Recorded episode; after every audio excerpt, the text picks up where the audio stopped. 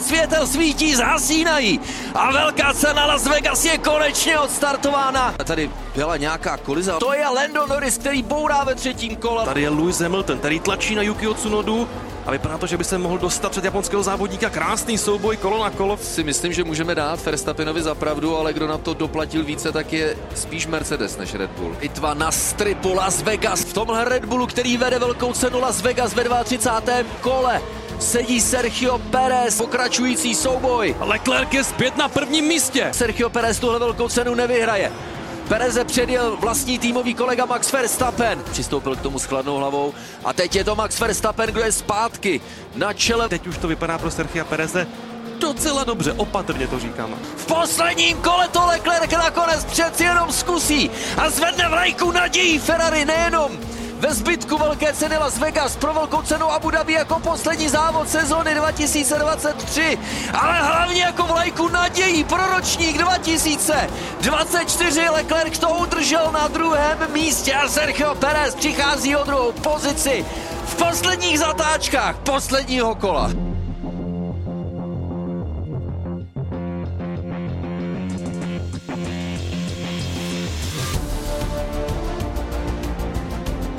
Byla to dlouho očekávaná událost, o které se také hodně hovořilo. Ještě předtím, než vůbec začala, tak už si našla své kritiky. Bohužel tihle kritici dostali do ruky silný nástroj kvůli pátečním problémům na začátku samotného Grand Prix víkendu. A obec kritiků se rozšířila. Nám, fanouškům Formule 1, milovníkům seriálu bylo jasné, že jediné, co to může zachránit, je skvělá nedělní velká cena. A to je přesně to, co Las Vegas nabídlo.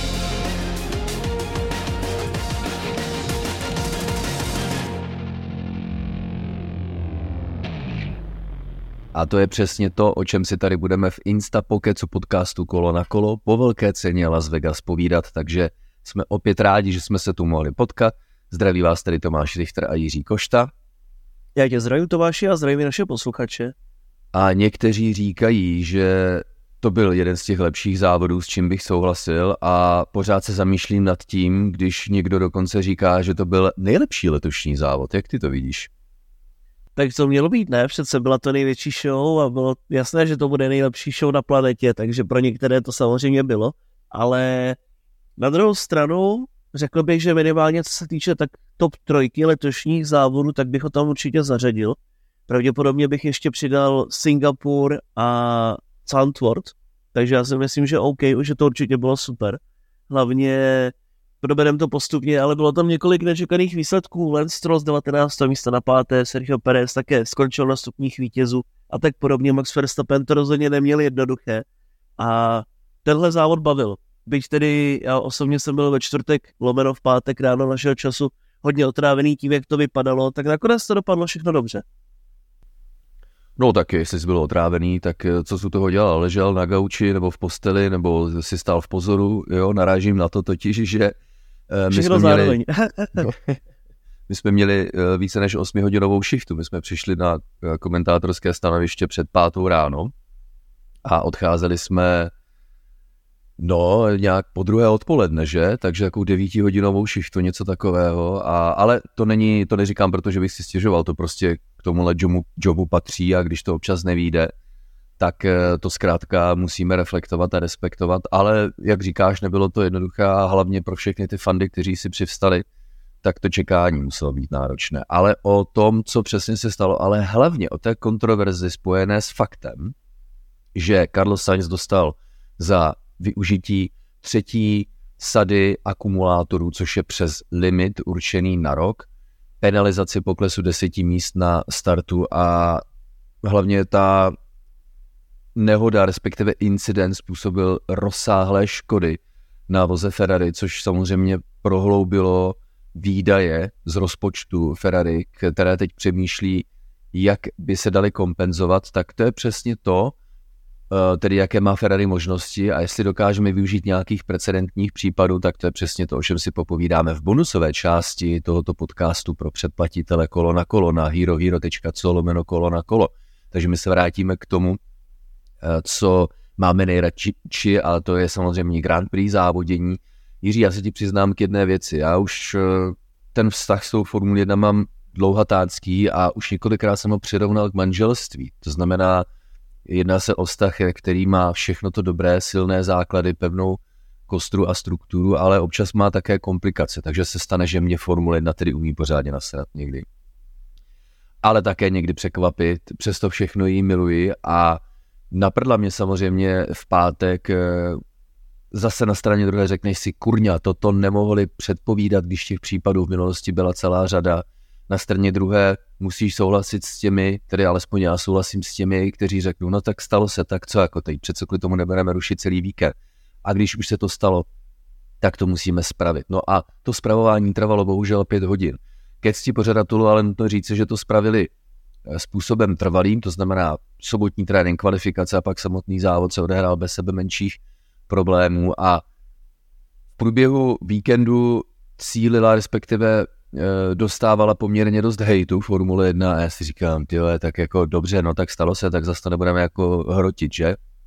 A jediné, co to zachrání, je krásná velká cena. A ta přišla a já říkám, a tady to máte, jasně, ta kritika, pokud je konstruktivní a oprávněná, jsem s ní, ale takový ten hejt, jako, oh, no to ještě jako někdo dívá, bla, bla, bla, keci, keci, tak přišla velká cena a já si říkám, a super. A už člověk má jako tendenci tu Formuli 1 bránit jako svou partnerku, jako svou manželku, takže velké zadosti učinění, že se povedlo to nejlepší, co se povést mohlo a byla to velká cena, během které diváci doslova vstávali ze sedadel ještě v jejím posledním kole.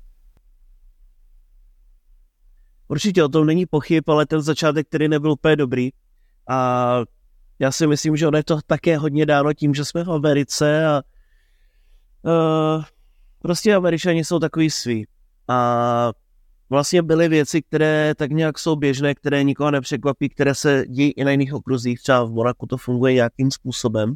Byť tady samozřejmě se hodně Američanů bude hájit tím, že to jde z jejich vlastních peněz, vlastních daní a tak podobně. Ale uh, jsou prostě věci, které jsou běžné na závodních okruzích, ale pro některé to bylo prostě první závod Formule 1, na kterém byli, plus samozřejmě ještě za extra velké peníze. A vlastně tak nějak to, o čem se tu bavíme, tak jedním z problémů bylo to, že nakonec byli fanoušci nuceni odejít, protože už zkrátka nebyla žádná ochranka na okruhu a neměli kdo hlídat, takže vlastně v tom období, kdy ty si seděl v komentátorské kabině a čekal si, tak fanoušci museli odcházet povinně. A chápu, že to někoho naštve, ale bohužel to k tomu zkrátka patří, musíme to pochopit a nedá se s tím nic dělat. Formule 1 to vysvětlila, proč tomu tak bylo a nikdo s tím tak nějak úplně nepočítal, ale existovala i horší varianta, že se ten eh, druhý trénink vůbec nepojede, protože samozřejmě okruhy, nebo ulice Las Vegas se musí otvírat po čtvrté hodině ráno a připravovat se na běžný provoz, takže buďme rádi, že se vůbec odjelo všechno. Ono to má dvě roviny. Jedna z nich je tahle pořadatelská ve vztahu k divákům, což je zodpovědností promotéra a druhá rovina jsou ty problémy s víkem odtokového kanálu, což je v jurisdikci Mezinárodní automové federace, jakou šanci mají diváci na to třeba dostat se k části z těch vydaných peněz, jak moc je FIA zodpovědná a co ona, potažmo Formule 1 jako taková, může udělat pro to, aby Ferrari bylo spokojenější, tak o tom si popovídáme v bonusové části, protože v téhle volné části podcastu Kolo na kolo se musím zeptat velice jednoduše a napřímo, jak blízko byl Charles Leclerc k tomu, aby vyhrál. Proč se ptám? Protože průběh závodu se vyvíjel velice solidně v jeho prospěch, eh, tedy ne úplně průjezd eh, první zatáčkou, protože před startem závodu, když došlo k představování pilotů, tak každý byl usazen eh, do jednoho z historických eh, luxusních vozů. Tři z nich hned měli problémy a vykapalo něco oleje jednak na startovních místech blízko startovnímu stání Maxe Verstappena, nízké teploty, nový asfalt, takže to v té první zatážce klouzalo jako na ledě, nechal se nachytat takový matador, jakým je třeba Fernando Alonso, a Verstappen přesto všechno dobře odstartoval v první zatáčce, která je na levou ruku, tak se tam ponořil pod pole position startujícího Leclerca a vyvezli jej mimo trať. Hm, tedy něco, za co chtě nechtě musela následovat penalizace v podobě časového trestu 5 sekund ale, a už jsme se o tom bavili eh, v minulosti několikrát, jako kdyby se na to začali eh, piloti navykat, no dobře, tak eh, já na to asi jako kašlu, protože myslím kašlu na to vrátit tu pozici zpátky, abych se vyhnul časovému trestu pěti sekund, protože pro takového Maxe Verstappena asi pětisekundový trest nic neznamená, jenomže on málem, on málem rozhodl o tom, že Max Verstappen by velkou cenu Las Vegas prohrál. No, je to tak, protože Max Verstappen se trošku zdržel v boxech a pak tam byl vlastně velký provoz na trati. A celé to dění závodu vlastně pomáhalo docela Ferrari, kromě toho posledního safety caru.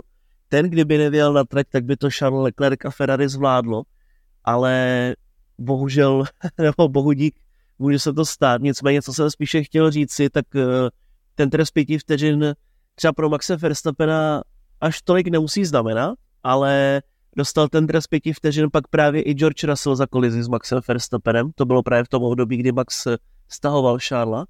A těch pět vteřin vlastně rozhodlo o tom, že George Russell přišel o své čtvrté místo a propadl se až na nějaké sedmé. A v tomto případě to mělo velkou váhu, protože vlastně Ferrari s Mercedesem jsou teď od sebe o čtyři body v poháru konstruktérů, přičemž tedy je to zatím ve prospěch Mercedesu, ale to, že to nakonec bude takhle vyrovnané a že se bude rozhodovat až v posledním závodě, asi nikdo neočekával. No, Mercedesu a Ferrari, jak si stojí v poháru konstruktérů, o tom se pojďme bavit za chvíli. Pojďme zůstat ještě u toho tématu, jak moc blízko nebo daleko byl Charles uh, Leclerc k svému vítězství, přesně jak říkáš. Uh, Verstappen totiž vystartoval stejně jako řada dalších do závodu na žluté sadě pneumaty a tím, jak uh, tak trošku tlačil na pilu a co se stalo, tak eh, Verstappena překvapila, řekl bych, nekvalita eh, pneumatik, respektive fenomén drolení, eh, o kterém bylo zřejmé už v pátek, že bude piloty trápit s ohledem na to, jak je trať kluská a s ohledem na nízké teploty, což je kombinace, která právě to drolení způsobí. No a Verstappen musel do boxu už v 16. kole, když to Charles Leclerc vydržel až do 21. kola. A co se mu přihodilo, je, že jízda na té bílé sadě pneumatik, protože jsme už před závodem dokázali usoudit, aha pozor, piloti, zejména určitě Red Bull a Ferrari a také asi Mercedes, budou preferovat jízdu na té bílé sadě pneumatik, protože si pro závod trošku atypicky nechali právě dvě bílé sady. Jednu musí povinně, ale ta druhá už je dobrovolná. A když si piloti nechají druhou sadu pneumatik pro závod, tak je zřejmé, že právě tu tvrdší kombinaci upřednostní. Verstappenovi se to hodilo. Leclercovi stačila jedna bílá sada, protože on zastavil o pět kol později, nakonec k jedné jediné zastávce. A právě, jak říkáš, přišel safety car v důsledku havárie McLarenu Lenda Norrise a v 26. kole zajel do boxu Sergio Perez. Na ně nesmím zapomenout, protože u něj to vypadalo, že mu safety car hodně pomohl. Ne, že vypadalo, on mu skutečně pomohl. A nakonec to bylo tak, že Sergio Perez vedl velkou cenu a Max Verstappen před restartem byl dokonce až pátý. Leclerc, který zůstal na trati, a to znamená rozdíl ve stáří mezi pneumatikami Maxe Verstappena a Charles Leclerca pro závěrečný úsek závodu byl pouhých pět kol, to u té tvrdé sady pneumatik neznamená vůbec nic. No a Leclerc sám to po závodě pak vysvětloval, včetně zástupců Ferrari, nebyl problém v tom rozdílu ve stáří pneumatik. Těch pět kol skutečně nic neznamenalo. Ale problém, který u Leclerca nastal, když zůstal na trati, on říká, no, jasně, že jsme přemýšleli, jestli také do boxu zajet ve stejné době, kdy zajeli do boxu Max Verstappen a Perez v 26. kole. Dneska bych to udělal, ale zase, když jsme byli v situaci závodu, tak já nevěděl, co udělají ostatní. Tak jsme si řekli, OK, stavili jsme pět kol zpátky, tak teď vydržíme. Dneska bych zastavil pro tu druhou eh, sadu eh, bíle označenou, tedy nejtvrdší, jenomže tím, jak Leclerc zůstal na dráze, ale hlavně kroužil za safety carem, tak už měl dobře zahřáté pneumatiky, než na trať vyjel safety car. A jízdu za safety carem mu spadla teplota. V té hantýrce někdy piloti používají termín, že se vypnuly ty pneumatiky. No a problém byl, že už se nedali jen tak zapnout. To se mu povedlo až v závěru závodu, což je fáze velké ceny, kam se ještě dostaneme. Ale Jiří, tohle to, jak málo, jak málo opravdu dokáže rozhodnout a tím, že Leclerc neměl ty pneumatiky, dlouhou dobu zapnuté, no tak Verstappen naopak hned od začátku. A to je to, co rozhodlo o jeho zběsilém tempu, ale jinak eh, je Charles Leclerc a to vysvětlení je logické, přesvědčen o tom, že nebýt toho safety caru, tak on by na okruhu v Las Vegas paradoxně, nebo ne paradoxně, trošku podle očekávání, jsme to očekávali před velkou cenou s ohledem na řadu dlouhých rovinek, na kterých měl Lo Ferrari dobrou maximální rychlost v těch pomalých zatáčkách, také s tím nemá problém. Plus, když se dokáží pneumatiky dostat do provozní teploty, on to v mnoha fázích závodu Charles Leclerc ukazoval, že to tempo bylo natolik dobré, že to vítězství skutečně nebylo daleko. Bylo to velmi blízko a je to hlavně pro mě osobně překvapivé, protože víme, že Ferrari sice mělo poslední dobu silnější závody, ale pořád to tak nějak eh, fluktuje a pořád se to střídá mezi nimi a Mercedesem. Minulý víkend zase zážil Aston v Brazílii, takže byl to trochu překvapivý výkon, protože ještě by to mohlo být úplně jinak, kdyby Carlos Sainz vlastně nedostal tu penalizaci deseti míst na startu, protože museli měnit jednu z komponent a vlastně mohlo mít Ferrari tak první řadu pro start a mohli si s tím trochu hrát podobně jako třeba Singapuru, kde jim to hodně pomohlo, že startovali společně v první řadě. Ale to nebyl tento případ, takže to také hodně možná ovlivnilo to, kdo nakonec vyhrál, ale dobrá práce v podání Charlesa Leclerca, mně se strašně líbilo, jak byl silný a sebevědomý na brzdách, protože vlastně v momentě, kdy ho předjížděl Max Verstappen z vnitřní stopy díky DRS, tak eh, vlastně Leclerc brzdil, Verstappen brzdil a Leclerc brzdil, až daleko, daleko za ním, ale bohužel zkrátka to bylo na Verstappenovu ruku, takže se dostal před něj. Ale to samé pak v závěru závodu, kdy dokázal předjet eh, Sergio Pereze, tak také odvážné brzdy a hodně sebevědomý Charles Leclerc, hodně mu to sedlo a mrzí mě to, že mu to nedopadlo, protože viděli jsme to krásné zabarvení Ferrari Las Vegas, takové to retro ze 70. let, ale hlavně Charles minule v Brazílii skončil už v kole, takže chtělo by to nějaký ten velký úspěch, který jakž takž na půl přišel, ale zasloužil by si určitě vyhrát závod a zajímavé také, že původně to mohlo být i Mercedes, který by třeba mohl bojovat o stupně vítěz, vítězů nebo o vítězství v závodě. Takže Las Vegas skutečně přivezlo nečekanou show. Charles Leclerc v posledních závodech určitě jede s dobrou formou a jasně eh, nedosáhl na vítězství, takže on sám eh, řekl po závodě, je to obrovitánské zklamání na straně druhé, vybojovat druhé místo v posledním kole, tak eh, to je samozřejmě super. Hlavně jsem si ten závod uh, strašně moc užil. Ale co mě na tom zaujalo, je, že i se stávající koncepcí auta, kterou Ferrari bude pro rok 2024 měnit, tak dokáže Ferrari ladit to auto tak, že když přijde okruh, který vyloženě není, eh, nebo vyloženě nesedí Ferrari, tak pak jsou z toho dobré, relativně dobré výkony i v závodě. Ano, ty podmínky v Las Vegas byly unikátní. Už jsem říkal, tvar okruhu, to znamená, eh, Ferrari nemá problémy s dlouhými rovinkami a pomalými zatáčkami. To je podobné jako Singapur, byť Singapur je něco do charakteru jiným autem. Vzpomeňme, jak Carlos Sainz tam měl nejnižší možnou rychlostí, aby vyhrál. V Las Vegas by taková taktika možná nebyla. Tady naopak Charles Leclerc dělal to přesně opačné, to znamená, snažil se co nejrychleji na konci rovinek a hlavně také dobré výjezdy z těch pomalých zatáček. V tomhle eh, má Ferrari hodně silnou vlastnost, ty odpichy ze zatáček, takže tahle kombinace ve spojení s nízkými teplotami nebo s nižšími teplotami než obvykle, velká cena se jela za teplot nějakých 14-15 stupňů Celsia, a to také právě pomohlo Ferrari k dobrému fungování s pneumatikami, což je jeho běžná a letošní achilová pata. Takže nestane se to asi po každé, nehledně na to, že ta možnost už je jediná, je to právě Abu Dhabi, takže tam trošku bohužel očekáváme, že si právě s ohledem na teď právě řečené nedokáže Ferrari asi udržet tu rychlost, přenést formu, ale proč to všechno říkám, bylo stejně milé sledovat a nebylo to poprvé, kdy eh, Red Bull s Maxem Verstappenem přiznávají, no teď už jsme se museli trošku nadřít na to vítězství, no teď už jsme museli trošku máknout, podobně jako ve velké ceně USA.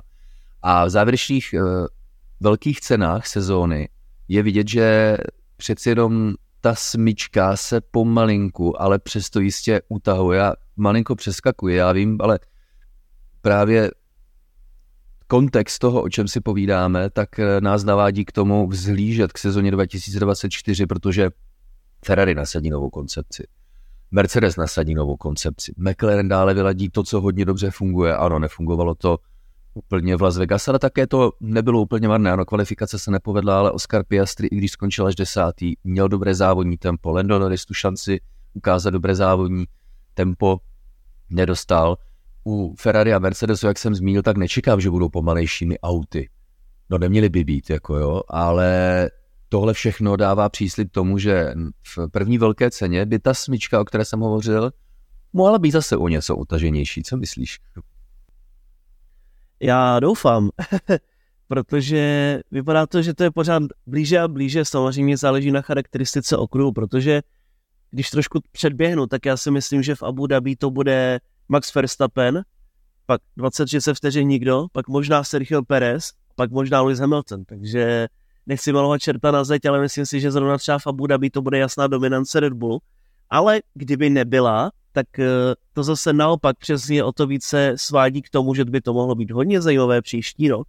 A já jsem na to strašně zvědavý, co se týče právě Ferrari, protože Fred Vassar bude mít konečně příležitost do toho pořádně promluvit a konec konců on už tak nějak promlouvá, postupně se to zlepšuje, takže proč by zrovna Ferrari konečně nemělo mít tu svoji příležitost příští rok, ale Red Bull ten už dělá na voze pro další sezonu hodně dlouho, nevozí žádné updaty na letošní monopost a říkal, že svým způsobem bude vycházet z letošního vozu, ale že ten potenciál je trochu vyčerpaný, takže mohlo by to být překvapivě zajímavé příští sezónu a tak či tak, ať se stane cokoliv, tak se vsadím, že Max Verstappen nevyhraje 18 závodů nebo více.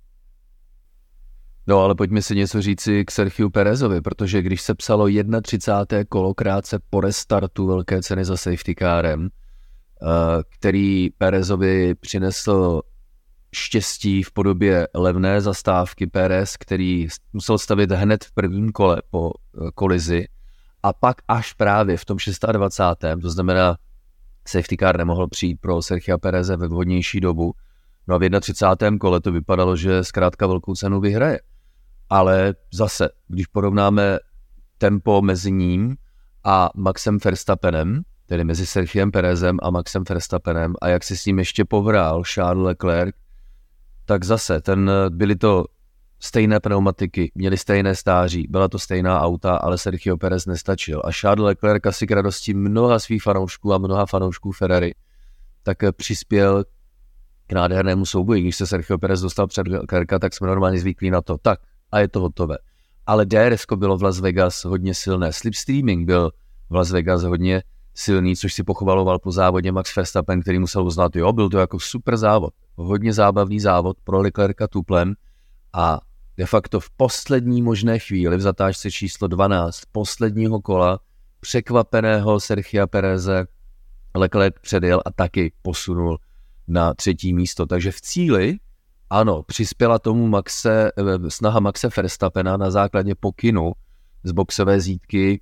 On by měl v cíli odhadují třeba tak pohodlný náskok 7-8 sekund, ale Max Verstappen zvolnil, když byl ještě Sergio Perez druhý, aby mu nabídl možnost využití právě DRS, tak aby uh, omezil Leclercovi možnosti předjet Sergio Pereze, do jaké míry se Verstappenovi chtělo, nebo ne, nevím, ale každopádně se tvářil, že to dělá a vypadalo to, že mu skutečně se snaží pomoci, ale i tak to nestačilo, Leclerc měl natolik silné Ferrari, že právě v nájezdu do té 12. zatáčky na konci Eh, na konci stripu zaútočil Leclerc na Pereze, předjel jej, takže v cíli první tři Red Bull, Ferrari a Red Bull dělili dvě sekundy a dvě desetiny. Naprosto famózní a temperamentní závěr. Skvělý závěr a bohužel se to dotklo Sergio Pereze stejně jako v Brazílii, kde také přišel vlastně v posledním kole o, vítěz, o stupně vítězů v tomto případě, tak tady přišel o druhé místo takže je to takové zvláštní a zase to vyvolává ty otázky. Jak by to bylo, kdyby tam byl Max Verstappen? Ale na druhou stranu Sergio Perez konečně zpátky na stupních vítězů poprvé dokonce od Monzy, takže už nějaký pátek to zabralo a aby toho nebylo málo, tak si vlastně pojistil ten titul vicemistra, takže pro Sergio nejlepší výsledek v kariéře na konci sezóny, zároveň pro Red Bull také, protože oni nikdy nezískali 1-2, jak Mark Webber, tak Sergio Perez přivezli maximálně to třetí místo, takže dokonalá perfektní sezóna. To, jak je to z body, o tom pomlčíme raději, ale, ale Sergio Perez splnil svůj úkol a ta spekula, nebo ty spekulace ohledně toho, že on odejde od Red Bullu a půjde tam Fernando Alonso nebo ně, někdo jiný jsou dávno pryč zase a myslím si, že Sergio může v klidu spát. Jasně, asi ho bude hledat to, že nepřivezl pohár z Brazílie a že teď nebyl druhý, ale svými si splnil a můžou se tak víceméně soustředit na příští rok. No, jak moc je to na oslavy, že? Tahle důležitá věc, kterou jsi zmínil, protože Red Bull nikdy v historii neskončil šampionát se svými jezdci na prvním a druhém místě. To se stalo právě teď po Las Vegas, protože v předcházejících letech, kdy Red Bull získal titul mistra světa, tak na druhém uh, mistra světa v poháru jezdců, tak uh, druhý pilot nikdy nebyl na druhém místě. To až teď Sergio Perez výsledkem v Las Vegas stvrdil tohle druhé místo, takže je to výsledek, o který Red Bull usiloval, jemu se to povedlo, takže samozřejmě na dálku gratulujeme, ale přesně jak říkáš, Max Verstappen 549 bodů, Sergio Perez 273. Když to znásobíte dvakrát, tak je to číslo 546. To znamená, i kdyby Sergio Perez zdvojnásobil své současné bodové konto, i tak to rozdílem tří bodů nebude na Maxe Verstappena stačit. No, ale ve výsledku historické tabulky se nebudou ptát ani tak přesně na body, jako na to, že Sergio Perez má pomyslnou stříbrnou medaili. Pojďme se vrátit ale, Jirko, k tomu, co ty si naznačil na začátku. A co pomohlo vyrobit famózní story, alespoň doufám teda, že to bude famózní story pro poslední velkou cenu sezony 2023, velkou cenu Abu Dhabi, Jednak eh, Carlos Sainz nakonec eh, po té penalizaci vyšplhal na šesté místo. Leclerc si tedy samozřejmě bodově, co sobě, ale hlavně Ferrari bodově pomohl druhým místem, takže Ferrari cíli Las Vegas druhé a šesté.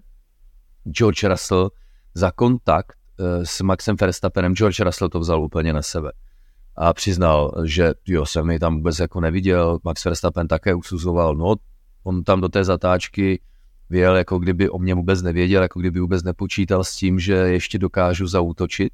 Takže sportovní komisaři je obdařili, tedy George Russella, časovým trestem pěti sekund. Jak už si sám naznačil, tahle časová penalizace byla pro George Russella a hlavně Mercedes hodně drahá, protože on spadl o čtyři pozice ze čtvrtého až na osmé místo. Takže v cíli velké ceny Las Vegas Mercedesy na sedmém a osmém místě. A to znamená, že Ferrari si odváží z Las Vegas 6 a 20 bodů a Mercedes o 16 méně. A teď se pojďme podívat, jak to vypadá v poháru konstruktérů mezi druhým Mercedesem a třetím Ferrari. Mercedes 392 body, Ferrari 388 bodů, to znamená 4 body rozdílu mezi nimi. Tak hele, a to, po, po, proč, proč si nezahrát? Pojďme si pojďme si užít ten souboj Mercedesu a Ferrari o to druhé místo a můžeme to pojmout jako takový, takovou pidi bitvu o, řekl bych, stříbrnou medaili. Proč ne, že? Určitě, bude to zajímavý souboj já jsem určitě pro, protože, jak říkám, na jednu stranu nevy, nevypadalo, bylo to strašně zvláštní vlastně letos. Vypadalo to, že by tam mohl být Aston Martin, ten se nakonec uh, úplně šíleně propadl pořadím dolů, takže ty zbytky bude brát buď eh, Mercedes nebo Ferrari. Logicky by to mělo být Ferrari, protože to získalo alespoň to jedno vítězství, ale zase co se týče těch jezdeckých kvalit a toho bodování, tak Lewis Hamilton to hodně potahal. Takže bude skutečně zajímavé to sledovat a toto Wolf říkal, že to bude to úplně jedno, jestli budou druzí nebo třetí. Důležité je, že tam bude správný ředitel závodu, čímž narážel samozřejmě na Abu Dhabi 21, což už je dva roky zpátky, ale pořád to v něm hlodá tak říkal, no tak to bude v pohodě, když bude dobrý ředitel závodu, tak to druhé místo udržíme, ale vlastně mi to fuk.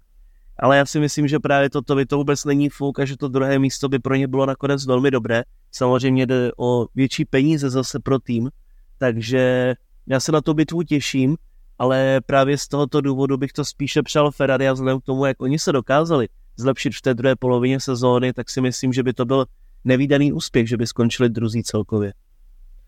Ale říkáš naprosto správně, eh, to víš, že je to hodně vyostřený souboj, protože všichni mají prostě srdce závodníka a ten, kdo ho nemá, tak jemu by to bylo jedno dobře, no tak ale druzí nebo třetí nebo čtvrtý, je to jedno, když nejsme mistři světa, ale není tomu tak a představte každý sám sebe v téhleté pozici a když jdete do posledního závodu dlouhé sezóny, s tím, že váš tým by mohl skončit na druhém nebo třetím místě, tak samozřejmě budete chtít, abyste skončili na druhém místě. A jak už jsi zmiňoval, prize money je jedna věc, ale prostě obecně ta touha skončit lépe, než na, na kterém místě se právě teď nacházíte, tak si myslím, že je prostě přirozená závodnická touha, přirozená závodnická potřeba, takže na to se těším a jsem za to rád, protože už to trošku vypadalo, že si tou velkou cenou Abu Dhabi, která má nešťastný okruh pro Formuli 1 a navíc změnami v deváté zatáčce to zhoršili, než aby to zlepšili, takže když se tam nebojuje titul mistra světa, tak ty velké ceny bývají nudné ale tady je to jedna z věcí, která by velkou cenu Abu Dhabi určitě měla učinit zajímavou. A to nejen v poháru konstruktorů, ale také v poháru jezdců. Zmiňovali jsme Lenda Norise, jak havaroval v úvodu velké ceny docela nešťastně a musel být dokonce odvezen do nemocnice na preventivní vyšetření, pak se ukázalo, že je tedy naštěstí v pořádku, takže do velké ceny Abu Dhabi nejspíš nesporně na 100% nastoupí, ale proč hovořím o Lendu? Norrisovi a o situaci v bodech, protože vemte si, že Charles Leclerc je na místě sedmém, sedm bodů právě za šestým Landem Norrisem. Charles Leclerc si z Las Vegas odvezl 18 bodů, to znamená, mezi Charlesem Leclercem a Landem Norrisem se určitě bude bojovat o lepší místí. Ale pozor, šestý Lando Norris má pouze o pět bodů méně než pátý Fernando Alonso, 200. A stejných 200 bodů má čtvrtý Carlos Sainz, takže Sainz 200, Fernando Alonso 200, Lando Norris 195, Charles Leclerc 188. A to je druhý příběh, na který bychom mohli diváky uh, před velkou cenou Abu Dhabi pozvat, viď? Určitě, ale hlavně je tedy strašný propad nejenom u Astonu, ale i u Fernanda Alonso, když si vezmeme, že dlouho byl třetí a ještě po nějaké Kanadě nepochyboval o tom, že porazí Sergio Pereze na body, tak eh, ten pocit, že by mohl skončit nakonec třeba až šestý, tak je docela nepříjemný asi pro Alonza. Je to strašně zvláštní, jak se Aston dokázal propadnout, ale na druhou stranu možná kdyby někdo řekl loni, když Alonso podepisoval s Alpinem, že získá 8, eh, tedy s Astonem místo Alpinu, tak získá 8 krát stupně vítězů, tak by asi řekl, že to je v pohodě, asi by byl rád. Ale vzhledem k tomu, jak se ta sezona vyvíjela, tak je to hodně překvapivé.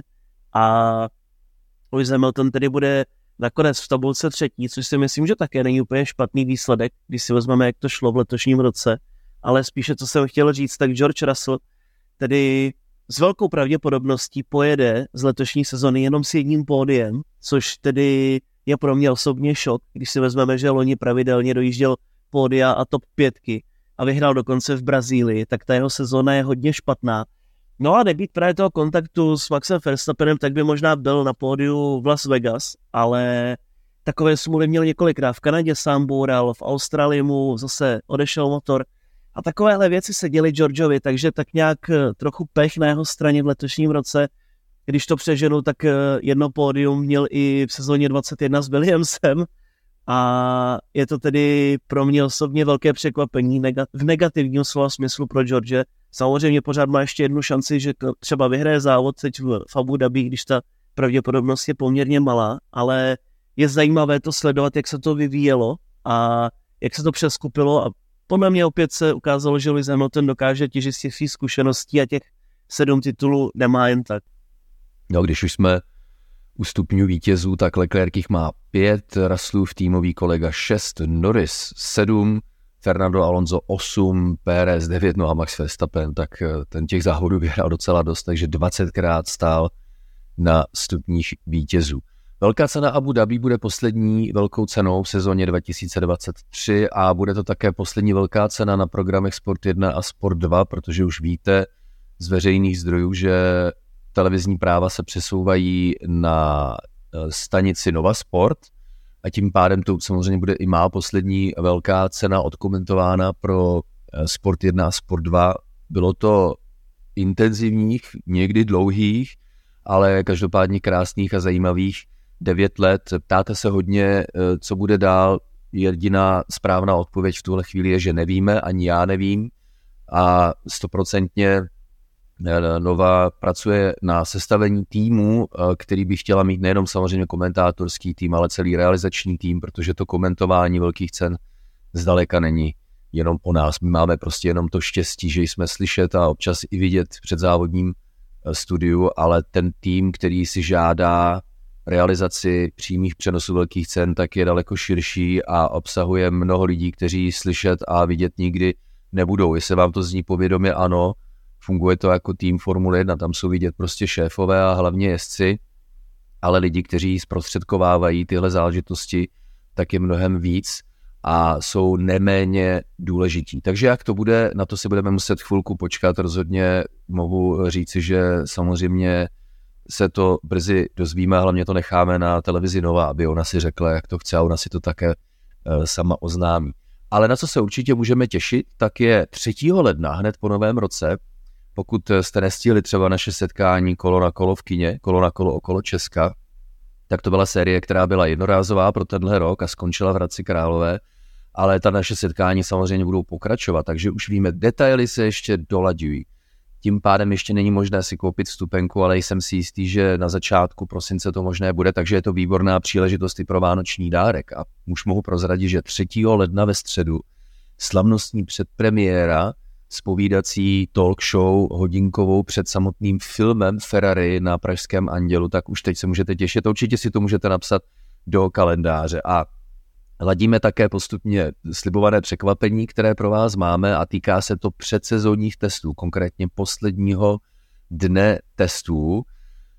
Možná naznačím v tom smyslu, že e, bohužel Sinestar nemá kino v Brně a samozřejmě my jsme nechtěli nebo hledáme cesty, jak uspokojit také fanoušky Formule 1 a věřím, že také fanoušky kolo na kolo v Brně, takže se to týká brněnské lokality. Takže opět ve vazbě na poslední testovací den si také můžete zapsat do kalendáře a opět jsem si jist, že detaily bude možné sdělit ještě před Vánoci. No a kde ještě ledíme detaily, tak to je samozřejmě slíbené plnění naší prohry, ale myslím si, že bychom to udělali i tak, kdybychom tu zásku vyhráli. Tak velká cena Emilia Romaň, aby příští rok mohla být tou, kterou bychom v pražských Rígrových sadech odkomentovali pro vás, respektive společně s vámi, živě na jakémsi open air vysílání velké ceny, byla by to velká cena Emila Romaně. Opět ladíme detaily, dohadujeme podmínky, takže třeba tyhle ty tři věci je něco, na co se můžete těšit. Já jsem si jistý, že toho bude víc. Stejně jako více toho bude v bonusové části dnešního podcastu, kde si popovídáme o tom, jaké Ferrari má šance na to, aby dosáhlo na kompenzace za téměř celé zničené auto a jaké šance mají diváci, kteří zaplatili nemalé peníze za to, aby se podívali na páteční jízdy a z nich viděli pouhých 8 minut. Pokud se ale odhodláte bonusovou část podcastu neposlouchat, tak se během dalších epizod a nejenom v Multimagu kolo na kolo na herohero.co lomeno kolo na kolo těšíme a při nejmenší samozřejmě zase v další epizodě, která přijde po velké ceně a Dhabi.